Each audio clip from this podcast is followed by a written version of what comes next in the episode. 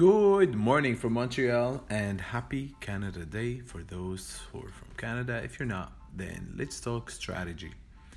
I see a lot of my friends, lots of the influencers I work with, basically work with no strategy. Their goal is to uh, increase their followers, their goal is to increase their engagement, but there's not a clear strategy. And when you're on Instagram, you have to think business I have a product, I have a service, I have something that I want to sell, I have an account that I want to grow, then one day sell it. Whatever your strategy is, you have to be very clear. Who do you want to uh, who do you want to target?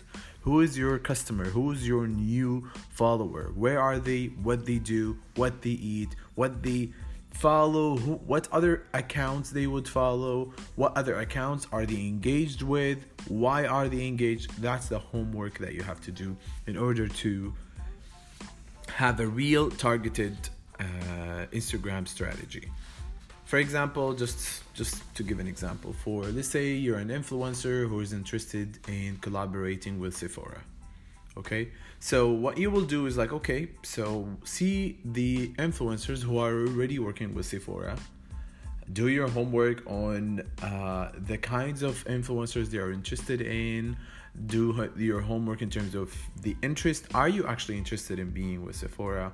This is just an example. Another example is if you want to work with car dealers see what kind of you know what kind of influencers work with car dealers. If you are a videographer okay so you want to work with specific kind of clients what kind of videos are they interested in? What kind of pictures are they interested in?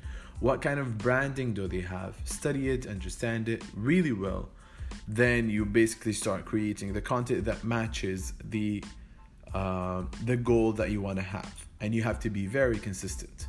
Personally i am a big fan of perrier Perrier, the drink. You know, it's it's very silly, but I loved it so much to the point that they started following me. I kept tagging them, I kept hashtagging them. They started following me.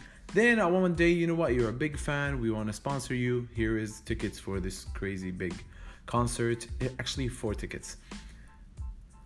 However, they saw that I'm a big fan. I'm, I'm showing Perrier everywhere. I'm, I love Perrier. It's just my personal interest, and and I ended up with being like they followed me they like what i do they like my my posts. It's it's really interesting. We'll see how will that go over time. But what i'm trying to say is you have to be consistent. You have to have a strategy. You have to have a goal and a final product that you want to create. That's it. Have a good one. Hope you enjoyed and it was useful